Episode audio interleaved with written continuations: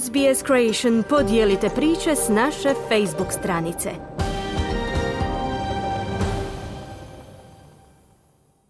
Odigrane su sve utakmice 16. finala Hrvatskog nogometnog kupa. Brojnim prvoligašima nije bilo lako proći dalje u susretima s nižoligašima, no ipak se svih deset klubova najbolje lige našlo u osmini finala. Hrvatski mladi nogometni reprezentativci do 21 godine doznali su svoje suparnike na Europskom prvenstvu, javlja Željko Kovačević. Završetkom svih utakmica šestestine finala Hrvatskog nogometnog kupa u srijedu su poznati svi parovi osmine finala. Među preostalih 16 klubova, svih je 10 klubova i Supersport Hrvatske nogometne lige, a u dva para će se za prolaz u finale boriti klubovi iz elitnog razreda. Varaždin će ugostiti Osijeka, Šibenik će biti domaćin Gorici igrače, Brsk, Bijelobrdo Rijeka, Split Dinamo, Mladoš Dralovi Hajduk, Bjelovar Lokomotiva, Varaždin Osijek, Rude Žistra, Šibenik Gorica, Nedelišće, Slaven Belupo. Teškom su mukom nogometaši Rijeke u šestestini finala Hrvatskog nogometnog kupa nakon njih 11 pobjedili petoligaša Moslovinu gostima sa 6-5. Nakon regularnog dijela utakmice i produžetka bilo je 1-1. Moslovina je povela u 33. minuti, pogodkom Lončarevića te vodila do 65. kada je za gosti Srujevici naciju Bušnja. U ostatku utakmice kaj tijekom 30 minuta produžetka nije bilo golova pa se o prolazu odlučivalo udarcima s bijele točke. Rijeka je bila sretnija i spretnija te je prošla dalje s pobjedom 6-5. Blizu ispadanja bio i Varaždin koji je gostovao u Biogradu na moru kod Primorca člana četvrtog ranga gdje je nakon produžetka slavio s 4-1.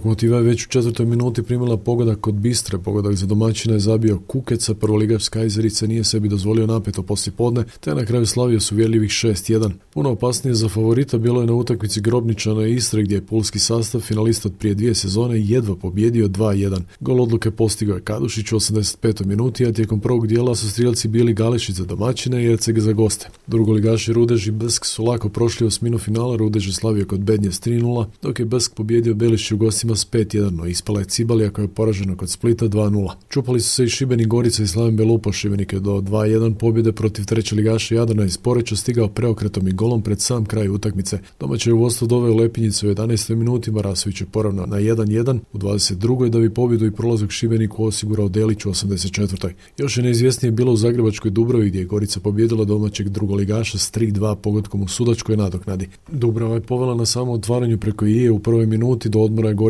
preokrenula golovima Vujnovića u 27. i Stin Vordena u sudačkoj nadoknadi na 2-2 izjednačio Petriško u 75. minuti, ali Mitrović u trećoj minuti nadoknade zabio za 3-2 za Goricu i spasio svoj momčad produžetka. Produžetak se zato igra u Solinu gdje je Slaven Belupo tek nakon dodatnih 30 minuta slavio protiv domaćeg drugoligaša s 2-1. Koprivničan je u prednost doveo Žuljević u 23. minuti, ali je nimili golom u 89. minuti poslao susretu produžetak. Veteran Krstanović je golom u 100. minuti ipak odveo Slaven među posljednjih 16 klubova u ovom natjecanju. Dinamo je ranije izbacio Borinse, Osijek, Orahovački Papuk te Hajduk tehničara iz Svetkovca. Hrvatska mlada nogometna reprezentacija na Europskom će prvenstvu koje će se sljedeće godine održati u Rumunjskoj i Gruziji igrati u skupini B s jednim od domaćina Rumunjskom te Španjolskom i Ukrajinom. Izbornik Igor Bišćan. Možemo biti zadovoljni, dobili smo jednog od domaćina uz, uz Ukrajinu i, i Španjolsku. Vjerujemo u naše dečke, vjerujemo da smo u stanju proći.